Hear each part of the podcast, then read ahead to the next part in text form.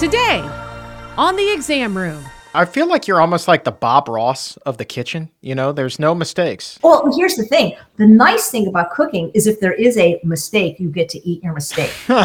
Some of the most wonderful recipes that I've created or that I've heard other people create have come from mistakes or from leftovers or from actually running out of an ingredient. So uh, just feel free to color outside the lines. I will say, especially in my book, if you're doing a baked recipe, like if you're baking the cake, please follow that recipe because with baking it's a science you know. You can't just say well she said i could do what i want so i'm going to put a cup of baking soda in.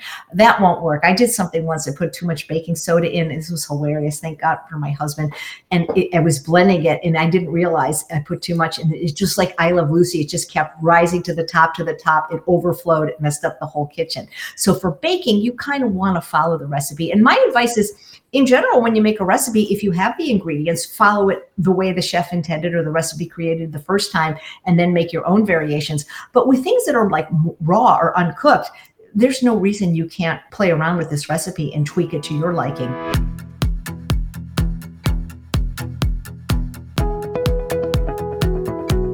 Welcome to the Exam Room Podcast, brought to you by the Physicians Committee. Hi, I am the weight loss champion, Chuck Carroll, raising health IQs coast to coast and around the world in great cities like Sacramento, California, Overland Park, Kansas, and Munich, Germany. Wherever you are, we appreciate you helping to make the world a healthier place. This is episode 20 of season 7, number 519 overall. And Chef AJ is on the show with us today. We have a Q&A with the legend herself. Actually, this is an excerpt from a longer interview that we did together, one that featured a cooking demonstration and a recipe from her new book, Chef AJ Sweet Indulgence, because she whipped up for us a peanut butter paradise parfait that was out of this world naturally sweetened, no refined sugar whatsoever, just deliciousness. And if you wanted to watch this tasty treat come together, all you need to do is hop over to our YouTube channel. I have dropped a link for you in the episode notes. I just didn't think that for the purposes of the audio podcast, the cooking demo would translate very well. So, what we're going to do here today is jump right into this Q&A with AJ, but I can't stress this enough. The recipe is absolutely phenomenal. If you love peanut butter, if you like the name Peanut Butter Paradise Parfait like I do, you have to check it out. So click that link over onto YouTube. But for the Q&A, we are going to get into a lot of fascinating things, including how AJ updates her recipes to make them as healthy as possible, keeping up with research. Plus, we're going to get her essential pantry items, her must-have spices, tips for combining flavors. She's going to tell a great story, by the way, of why there are no true mistakes in the kitchen except for when you are baking. We're going to learn what her husband Charles's favorite recipe is that she makes and a lot more. Plus, she and I are going to tag team a question from an examiner by the name of Deb who had lost 50 pounds but has since fallen off the wagon, gained a lot of that weight back. She's feeling down in the dumps. So she and I are really going to tap into our collective experiences and see if we can't get Deb some advice, some motivation, some inspiration to get back on track and then stay there. Plus, we're going to talk about sugar, which goes to the heart of her book, and why that makes mindful eating so dag on difficult. So, really, an interesting conversation with Chef AJ is on the way. And then after the interview, fascinating new details on our snacking habits. The shocking number of calories that the average person is eating every day in between meals and what that could mean for your health. So, that study, that information is on the way. But first, let's get the ball rolling with Q and AJ. It's Chef AJ right now on the exam room. Thank you so very much for being here, Chef. That is such an honor, Chuck. Thank you so much. And I feel like we're kindred spirits because, you know, we both had issues with certain foods, not all foods, and we both pretty much overcome it. And now we eat delicious, healthy food that'll help people achieve their goals as well. Listen, as long as I've got you here, I've had so many questions, AJ, from exam roomies who were super excited that you were coming on the show today. And I just thought it'd be kind of fun to open up the mailbag and, and do a little uh, Q&A with you here. Uh, we've got a longtime fan of yours by the name of Allison Mahoney. She's a big supporter of the Exam Room podcast as well. Hi, Allison. Uh, she says, Chef AJ is my favorite. OMG, she balances healthfulness, flavor, and cooking easily. She loves your three ingredient waffles with the oats, the bananas, and applesauce. She also loves your sweet potato kale chili and the black bean mushroom chili. Hello. That's a very popular recipe. I love easy recipes, Chuck. I went to culinary school, but I don't know how anybody cooks like that, honestly. I mean, I, I don't know either. I'm all about the easiness, but you know what? There's it doesn't need to be a laundry list of ingredients to have amazing flavor. So Allison's question is whether you've refined these recipes over time in response to some new nutrition info that may have emerged since you first came up with these. That's a great question. So I I don't know if I refine them based on nutrition info, but I try to refine them based on the principles of calorie density, which I, I don't didn't always know. So for example, I used to eat a much higher fat diet and I was much more heavy myself. I was at one time uh, 70 pounds heavier than I am now. So it's it, nuts and seeds, those kind of things are very healthy, but they're very calorically dense. So this is really like a special occasion treat. So the waffle that you mentioned is very low calorie density. It's a banana, it's oats, and it's applesauce. So as I have matured in life, I've tried to tweak the recipes when possible to make them lower calorie density. So for example, this recipe could be made lower in calorie density how? I'll let you see if you come up with an answer and then I'll tell you two ways. So, one way is instead of peanut butter to use a product called PB2. I am not familiar with that product, but a lot of people love it and it's much lower in fat. So, you could make your peanut butter out of the PB2. The other way is to substitute for the cookie crumbs oats instead of nuts. Nuts are about 3,200 calories per pound, oats are 500 calories per pound or something like that. So so there that's what I do more is not to base it on nutritional stuff because let's face it, with desserts, I, I feel like they're they're they're meant to be treats. So I'm not looking to make like a kale blueberry dessert. Although you could, you know, it's called a smoothie, but um, that's what I do is to try to make things uh, as healthy as possible. But my, my rules are basically no sh- vegan, of course, whole food, plant exclusive, no sugar, no oil, no salt. And really, I try not to use flour unless I absolutely have to. Let's grab a question from David. David's looking for some help on what to stock up in his pantry. Wants to know what would be on Chef AJ's list of pantry items to buy that would make a wide variety of healthy vegan meals and save families time, money, energy, and stress when planning and prepping. What do you got for him? I wish you could actually go into my pantry. So the first thing is legumes. It can be canned, it can be dried, but I think even if you like to cook your beans and lentils from scratch, there's nothing wrong in having cans on hand. They do have cans now that are salt free, that are BPA free. So a wide variety of some kind of legumes, even lentils now come in cans because you can make a really quick meal if you have those. One of my favorite products to have on hand are canned tomato products, again in BPA free cans, my favorite brand is called Muir Glen because they're fire roasted. They come both salt free and with salt. So I can I'm just kind of visualizing what's in my pantry. A lot of big box stores like Costco have really uh, affordable prices on things like say tomato paste. I don't use it all the time, but it's so cheap to buy that there. Or canned pumpkin, for example. So I have a lot of canned pumpkin. I can use that in recipes you want to have starchy staples. So, for example, rice, beans, potatoes, those kind of things, whatever your favorite is. So, I always have several varieties of whole grains in my pantry. My favorites are, are basmati rice. So, I have organic white and organic brown. A company I like is called uh, Lundberg because supposedly the soil has less arsenic, but also because it's very tasty and it's also organic. But you're also going to see quinoa in there, millet you're going to see buckwheat and you're going to see wild rice. So I always have grains, but sometimes I'm really busy and don't have time to cook grains from scratch. So in my freezer, I have already cooked brown rice and white rice, organic. Many of the stores sell it, even regular grocery stores. And all I have to do is microwave it for three minutes. I always have oats. You can buy those in big stores like Winco 25, 50 pound bags. Same with rice, by the way, Costco too, rice and beans. I don't buy quite that many, but I always have rolled oats because I use them not only to make things like oatmeal, but I use them in a lot of my dessert recipes. I will have nuts and seeds. what else is in there? Well, I have, I have some date syrup. By the gallon, no less. uh, seasonings. Oh, seasonings. So important. So I prefer not to use salt. I'm not perfect. I have some condiments with salt, but I have pretty much every standard seasoning that that you can think of. You know uh, my favorite is smoked paprika so i have a lot of that a lot of chipotle powder. I do buy a lot of the salt free brands from specialty places like local spicery like salacious or benson's table tasty so i always have spices trying to think what else is in there. Oh, uh, fruit. So I, I, prefer fresh fruit, obviously, but I do have some canned fruit on hand, like unsweetened pineapple in its own juice that I can use to make ice cream in my Ninja Creami or when I make a stir fry.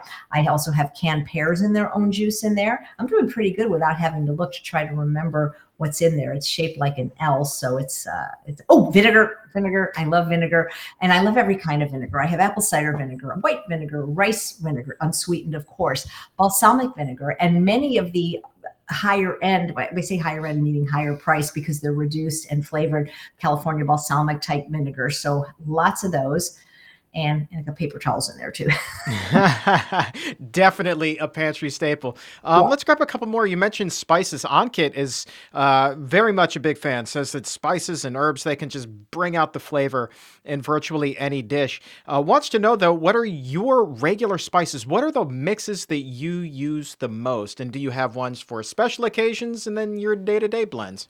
So I, if I'm trying to recreate something that tastes salty and I don't want to use salt. My favorites are ones that are already, I'm buying them from companies. Benson's Table Tasty and Salacious from local spicery. And Salacious basically has something in it called sumac. And sumac is a wonderful spice, even on its own, that it's not salty, but it has kind of a sour flavor. And I know that sounds kind of weird, but your taste buds for salt and sour apparently are very close together. And it just it just makes food really, really yummy. For me, I love smoked paprika. I don't know why, but I put it in all different kinds of ethnicity cuisines. I put it in my chilies. I put it in my like if I'm making a faux cheese sauce, but uh, smoked paprika with a little bit of chipotle powder is just one of my go-to combinations. So, oh, I forgot to mention, you know, citrus. So I don't always have fresh lemons and limes. So I do have bottled organic lemon juice and lime juice both in my pantry and in my refrigerator. So that is one thing I have. Uh, you know, I love also using fresh herbs. So, for example, scallions, the green part of the green onion, any dish you make, you want to like uh, you can finish like you know you're putting it on top at the end, whether it's a stir fry or a chili. Anytime you put green onions on a dish, to me it bumps up the flavor, the nutrition, and and actually the beauty of the dish. So I feel that for spices, it's a very individual thing. Some people like very spicy food. Some people like my husband not so much. There's a wonderful book called The Vegetarian Flavor Bible, and what's nice about this book is for people that like really have to know what goes with what it it tells you like it, it gives you the profile of what spices go best with certain kinds of vegetables certain kinds of soups. So that's a book that i recommend to people that are really having trouble figuring how to spice the food. But you know like i i, I always used, I used to go to sephora when i lived in la and they'd have makeup classes and they would teach you how to do your makeup. And then they would say but there are no rules. Wear what you like. And it's the same thing with spices. Even though traditionally certain spices pair well with other ingredients. It's really you're the only one that's eating in your own mouth, so it's really going to be what you like. And I forgot one one spice I always have is cinnamon. Cinnamon is like amazing. Uh, so I I can't imagine not you know having cinnamon. It's especially the Saigon cinnamon, the one that actually tastes like sugar. So spice it to your heart's content, the way you like it. Yeah, there's no wrong answer. I feel like you're almost like the Bob Ross of the kitchen. You know, there's no mistakes, right? Well, here's the thing. The nice thing about cooking is if there is a mistake, you get to eat your mistake. And one of the I learned, you know, it's funny because I gone to school and college. I don't remember, you know, nine tenths of what I learned. But the two things that I remember most about culinary school, because it was, you know, almost 25 years ago, is one of the things they taught is this idea of mise en place, where when you're making a recipe, I when I came on to do this show, I didn't run to every single pantry refrigerator to get my ingredients. All my ingredients were here. So that made it a lot easier. And for the most part, they were measured. And that really helps even if you're just a home cook making dinner. But the other thing they taught at our culinary school, which I think is really great because people just want recipes and recipes. There's enough recipes out there. You got to learn some of the fundamentals, which is why I t- like to teach cooking classes in an interactive manner where I'm actually watching people in their own home cook, which is it's not what you can make, it's what you can fix. Now, are there certain things that are probably not fixable? Probably. Usually, if you put too much heat, like too much hot sauce in a dish or too much salt, you're probably not going to be able to fix it unless you double, triple, or add more ingredients. But some of the most wonderful recipes that I've created or that I've heard other people create have come from mistakes or from leftovers or from actually running out of an ingredient. So uh, just try to, you know, feel free to color outside the lines. I will say, especially in my book, if you're doing a baked recipe, like if you're baking the cake, please follow that recipe because with baking it's a science you know? You can't just say well she said i could do what i want so i'm going to put a cup of baking soda in. That won't work. I did something once i put too much baking soda in this was hilarious thank god for my husband and it, i was blending it and i didn't realize i put too much and it's just like i love lucy it just kept rising to the top to the top it overflowed it messed up the whole kitchen. So for baking you kind of want to follow the recipe and my advice is in general, when you make a recipe, if you have the ingredients, follow it the way the chef intended or the recipe created the first time, and then make your own variations. But with things that are like raw or uncooked, there's no reason you can't uh, play around with this recipe and tweak it to your liking you know changing the nut changing changing uh, the fruit. I mean uh, peanut i don't know what else what fruit would go great with peanut butter other than well oh i have an idea. So here's another idea. I just thought of this. So what do we think of often? What do we often eat peanut butter with? I mean, everything, to be honest with you. Um, but peanut butter and jelly. Yes, thank yes. you. Yes. Okay. So in my brain, I'm thinking, okay, so somebody doesn't like chocolate, whatever. They, you know, they can't have nuts. Well, if they can't have nuts, they probably can't have the peanut, even though it's a legume. But what if we layered the parfait with a jam, like whatever your favorite jam is, and you can get them fruit sweetened, whether it's grape jam or cherry jam? Wouldn't that be yummy? I think it would be delicious. For example, what if somebody had cinnamon raisin toast? For example, my husband eats the Ezekiel cinnamon raisin toast. What if I toasted that? What if I wished it in the food processor. What if those were my crumbs? So one of the things i love about teaching especially hands-on is because i want people to get creative and i love it when we're out of an ingredient or something doesn't work because that's the only way you're going to ever learn to be your own recipe creator or grow and probably make a better recipe than what i originally intended. And i'm trying to think of a real live example where that that happened yeah, or, or, combining things. So, for example, I do another topping like this crumb topping, but it's it's this vanilla with streusel type ingredients.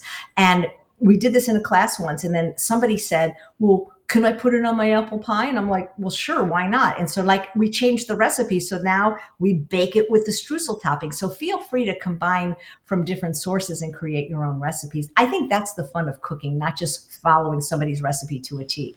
You know, I'm glad that you mentioned your husband Charles uh, a, a, few times now because Mary is wondering what is Charles's favorite Instapot recipe. What does he get in your ear and say, "Hey, honey, would you make this for me? He basically said what I was going to say the black bean mushroom chili. Because if you think this recipe was easy, Chuck, the black bean mushroom chili is probably the easiest recipe I make. And I say that because one time at a conference with Dr. Alan Goldhamer in Oxnard, California, I cooked it in my car. How do you cook chili in your car? Well, back then I had a car called a Toyota Matrix that instead of a cigarette lighter had an actual plug. There was nothing healthy to eat at the conference. So I went to Whole Foods. I got all the ingredients and I cooked it in my car in five minutes in the Instant Pot. It's so, so easy and it's delicious because, you know, sometimes everything in life is sort of a cost benefit analysis. And sure, you can I don't want, I'm not looking for a way to complicate a recipe because when you think about it, is the return worth it? So, for example, in the black bean mushroom chili, we're basically throwing in mushrooms, onion, which both come already chopped, which is why I was able to make it in the car. The canned tomatoes also came in jars, so I didn't need a can opener. The canned beans also came in aseptic packages, so I didn't need a can opener. The spices were easy. If I'm making it at home or teaching a class, I can teach how to saute without oil, and I can sit there for an extra half hour and show you how to saute the oil and caramelize it in the mushrooms. And if I were eating those, say, like on a plant burger, of course it's going to taste better. But in the context of a soup or a stew, can you really taste that extra half hour? It's not worth it to me. And you know, I'm not a chefy chef in that like I will buy onions already chopped up. It, it, it may be a few pennies more, but I don't think it tastes any different than an onion I will chop, which is going to take me a lot longer. It's going to make me cry and it's going to be more difficult. So I look for the, the not only the, the, the cheapest way, but also the easiest way possible. And that is the easiest recipe. And it's interesting because that's the other recipe I make every month for our potluck because it, it, it takes no time at all. So I'm, I'm into quick and easy if, if I have my choice. I gotcha. And let's end on a poignant note. I want to get some help for an exam roomie by the name of Deb, who is looking for your advice here. And I think that uh, maybe the two of us can can combine and give a, a really good answer. Deb writes, I lost 50 pounds in the last two years, but succumbed to the sad diet and am ashamed of myself. I've started eating SOS, whole food plant based again, but when I started eating this way years ago, I didn't get the sad cravings, but boy, am I ever getting them now. What would you recommend eating to start over again? Just a few veggies to start off, or would you recommend fasting? Thanks in advance for your response. I've gone from sad to miserable, but now I want to be back on track again. And oh, by the way, she says she has regained 30 pounds. So let's see if we can get some help for Deb. Well, this is, first of all, if, if you can try not to be ashamed of yourself or, or feel shame because your situation is not unique that you have fallen prey or victim to the pleasure trap the foods that you're talking about were designed to be addictive and to hook you, and it is not your fault. However, now that you know that you're vulnerable to this, it is your responsibility to change a few things if you want to see improvements like you had in the past. And so, the first thing I would always say to somebody to change is your environment. So, Dr. Doug Lisle always talks about you can't change your personality but you can change your environment. And one of the things he taught me when I was heavier, when I met him in 2011, is that we must work harder on our environment than we do ourselves. So you got to get that stuff out of your house. At least until you neuro adapt again, until you start liking the taste of the whole natural food. That is the number one thing. Can people have success in an unclean environment? Some, but it's so much, so much more difficult. So that would be the first recommendation. Now, you talked about fasting, and, and, not everyone can afford or take the time to go to a place like the True North Health Center. If you can, it's a wonderful place for healing, hope, and recovery. However, every time you go back to the indulgent food, this food doesn't taste as good. That's just normal. And you, you need a brief period of time, or actually a longer period of time, depending on how far deep into the pleasure trap you dealt, dove for the food to start tasting good again. And so what I might say is if you're coming off the standard American diet, don't go to kale for breakfast. You know what I'm saying? ease into it a little bit find things in the whole natural food diet without sugar, oil, and salt that you already like without embellishment. So maybe you like bananas, maybe you like sweet potatoes, maybe you like sweet potato fries in the air fryer. So at the beginning, instead of worrying about nutrient density and focusing on what the healthiest food is or the lower calorie foods, just get off the junk food first. Get and so eat in abundance of foods you like that are missing those uh, chemicals of sugar, oil, salt, and of course, if, if animal products was an issue, that as well. Can take as little as 30 days. I know that sounds like a long time. Some people I've seen it could take 120 days, depending on what you were eating, how much. That's why going to a place like the True North Health Center can be enormously helpful, or taking the online 12 day McDougall program. So it, it kind of like gives you a little bit of a jump start. That doesn't mean you can't do it at home, but you're really going to struggle if your environment is not clean. So I have found that the best weapon against cravings, at least for sugar, are greens. And it sounds crazy because here I'm saying, well, don't don't don't eat steamed kale if you know you're coming off the SAD diet. But what we found in the Ultimate Weight Loss Program, really quite by accident, and then it was confirmed in Dr. Greger's book, How Not to Diet, that greens, meaning the dark green leafy uh, vegetables, arugula, kale, mustard greens, collard greens, beet greens. Um, I think broccoli would be considered a, a, cruciferous vegetable, even cauliflower, even though it's white, has this compound in it called thylakoids. And they seem to not only block fat absorption, but turn off the hunger switch and really fight cravings for sweets. Now, if you're really craving sad, of course, you're not going to want to eat them. But if you do just kind of force yourself to eat some of them a little bit at every meal, maybe before a meal. You might find that your cravings are dialed down. Also, I'm not sure what your cravings are for because for some people it's more the sweet, for some people it's more the salty, for some people it's more the fatty. So, what we want to do is find foods that will indulge that craving, but not in an indulgent way. So, for example, for people, maybe if French fries were your thing, then I would suggest French fries in an air fryer. Crunchy, delicious. You can make a homemade or store bought SOS free barbecue sauce.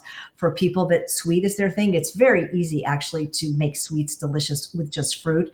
So the salt is actually the hardest, believe it or not, for most people. So give yourself grace. Know that. Uh, you know you've done your best bless the rest and you did it before you can do it again you know success as Willie Nelson said, is just getting up one more time than you've been knocked down. Know that this is a very hard problem that most people uh, struggle with it actually almost everybody. Sometimes being in a group is is is helpful to people you know other people going through the same thing that you're doing.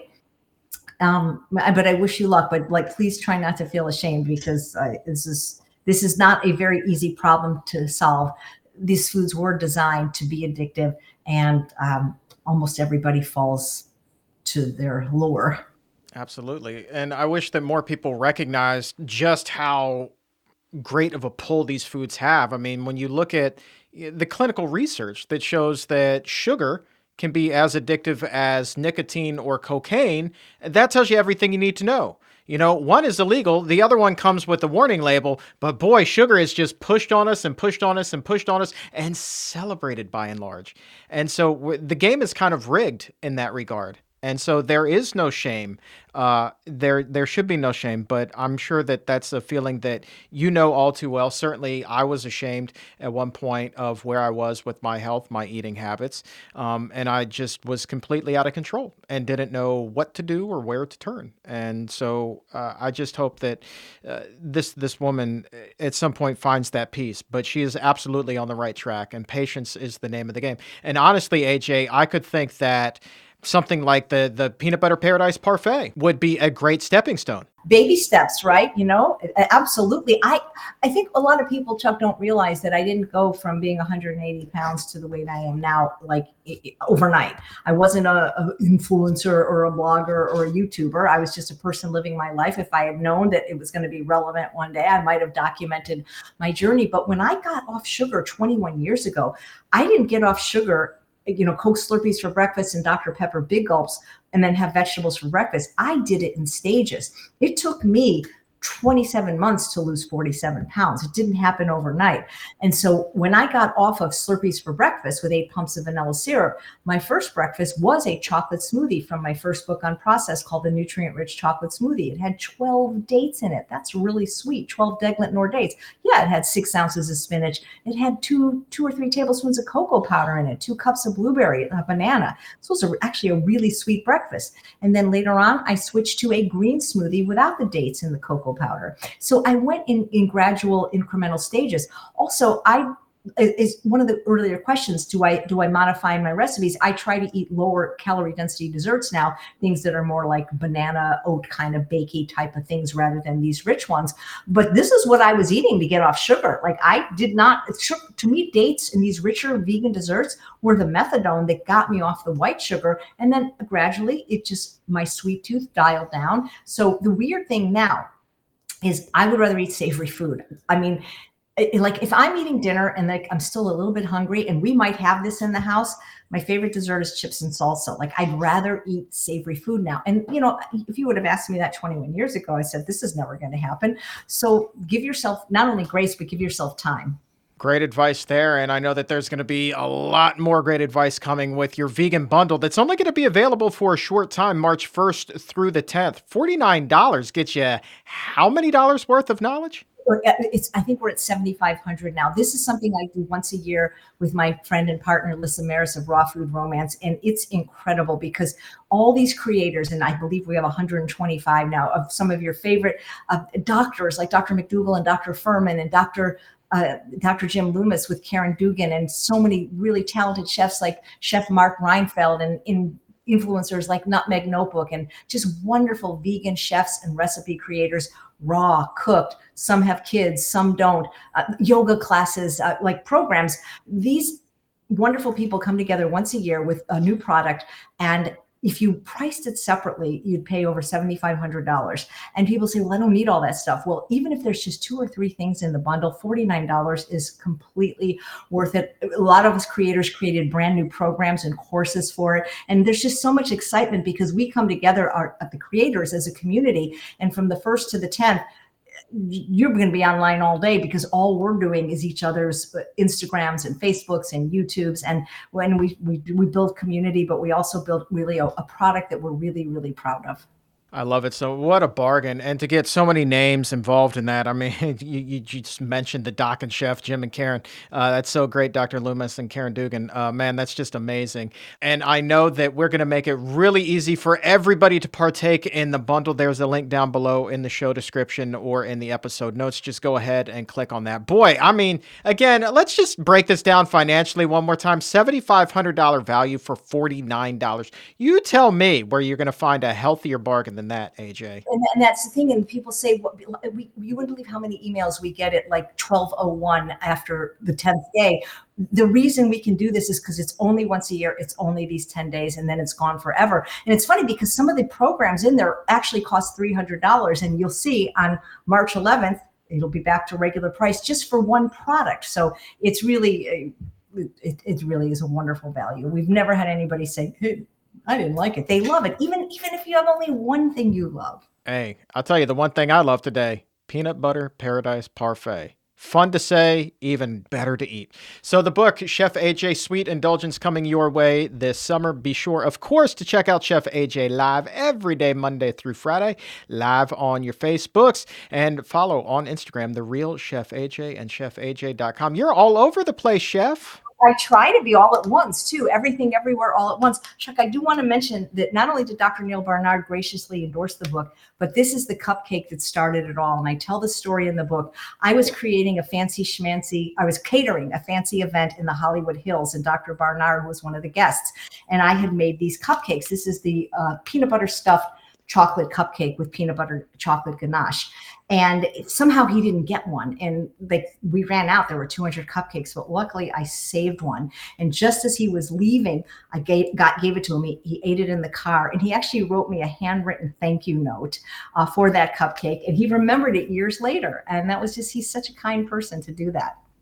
Well, I mean, that's a life changing cupcake. Just looking at that thing. Hold on, let me pull you up full screen one more. Yeah, that. Well, we can make that for your birthday, the peanut butter chocolate uh, cheesecake it's a frozen dessert that will knock your socks off. I used to make for one of my celebrity clients in LA. My God.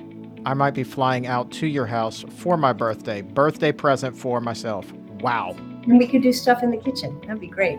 All right, let's see if we can make that happen. Holy Moses. The peanut butter calls to me, AJ. That's so good. Thank you so much for your time. You've been so generous. I can't wait for the book and the bundle, of course, March 1st through the 10th. Click that link, ladies and gentlemen. It is the healthiest bargain of your life. AJ, thanks for being here. Thank you, Chuck, and thank you, everyone, for watching. Best of health to you.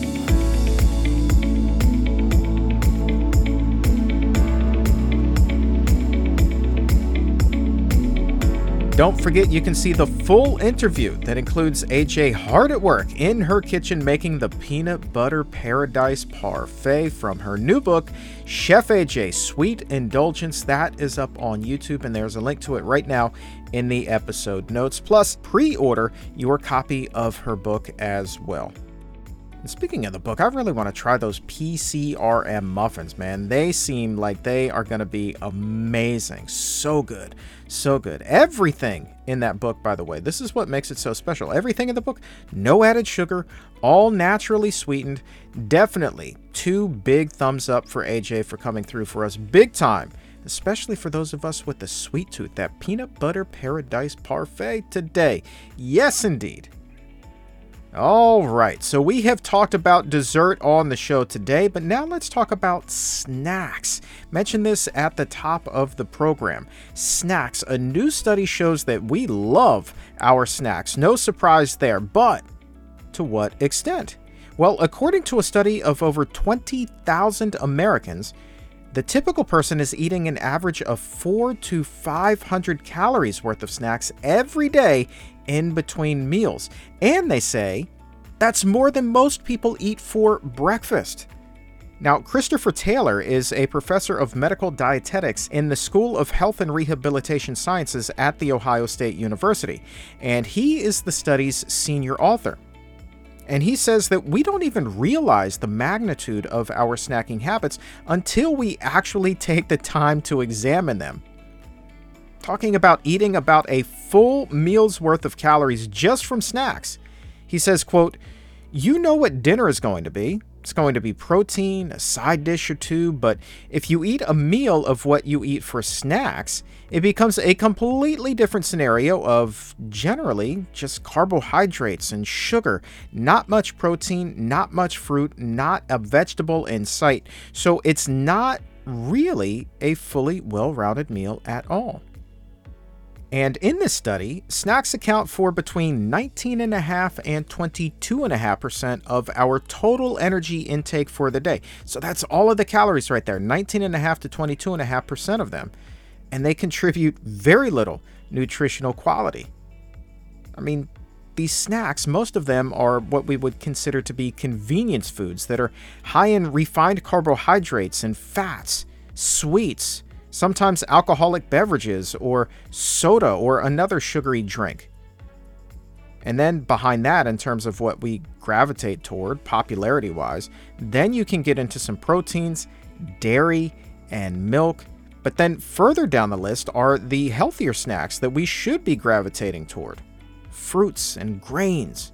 And then lagging way, way, way behind those, even, are vegetables. But there was one bright spot in the study. The research finds that participants who had type 2 diabetes and were attempting to maintain healthy blood sugar levels, they actually snacked less, ate less junk food than those who did not have diabetes or who were pre-diabetic. And Taylor says that's because diabetes education programs are working. That's why we talk so much about diabetes here on the exam room. And so he offers some practical advice for snacking as well. He says, look, we have to stop demonizing individual foods and instead look at the total picture because just removing added sugar won't automatically make inadequate consumption of vitamin C or vitamin D or phosphorus or iron levels any better. So look at the totality. It's not that you're not eating a Twinkie. It's what are you eating instead of a Twinkie? You can't go from a Twinkie to a ho ho and think that you're going to call it good, even if something's been fortified in there. Instead of the Twinkie, reach for an orange or an apple or a banana. Look for snacks that emphasize the total dietary picture of what it is that you need. And a pro tip if you're just getting started on this, something that might help you out. Dr. Jim Loomis from the Barnard Medical Center, one half of the Doc and Chef, he turned me on to an app called Cronometer, and I've actually switched over to that. I now use it religiously on my iPhone to track what I eat, and I think that it is fantastic. It is so easy to use. It is really enlightening to show you where you're coming up short. Even if you think that you're doing really well, it never hurts to check in every now and again just to get the pulse of your diet. And with Cronometer, you can actually scan the barcode on the food right in there, pops it in there automatically, and it just makes it so easy to fill out. Really detailed, easy to use analysis. I can't recommend that enough. But this study, also a fascinating read, and there's a link for you to check that out in the episode notes. Quality research out of The Ohio State University. Now, look, this is not a plant based study, but the idea of looking at the full picture is a good one no matter what type of diet you or your loved ones are eating. Get a gauge. How are you doing? Never hurts. Never hurts. I'll tell you what else wouldn't hurt. Joining me, Dr. Neal Barnard, Chef Dustin Harder, and the incredible weight loss success that is Stefanie Ignoffo from Plantspiration. We are going to be getting together to tape an episode of The Exam Room and celebrating the release of Dr. Barnard's new book, The Power Foods Diet and everyone that night, March 26th, will get a copy of the book with their ticket. And tickets are on sale right now. This is going to be at the National Press Club in Washington, D.C.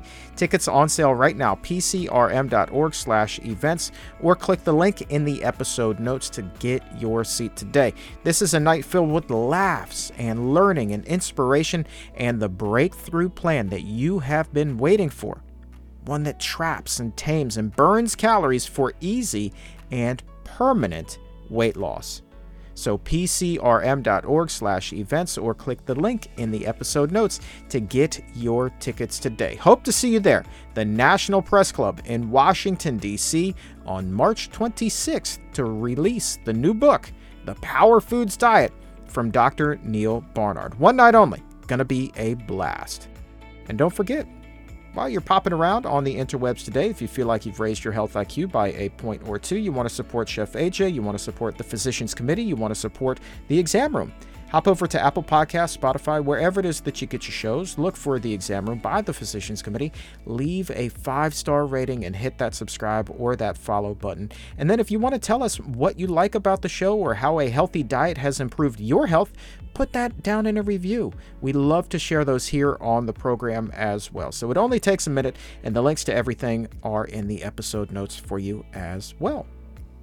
But for today, that is going to wrap things up. I want to say thank you one more time to Chef AJ for being here and raising our sweet health IQs. And for everyone at the Physicians Committee, I am the weight loss champion, Chuck Carroll. Thank you so very much for listening. And remember, as always, keep it plant based.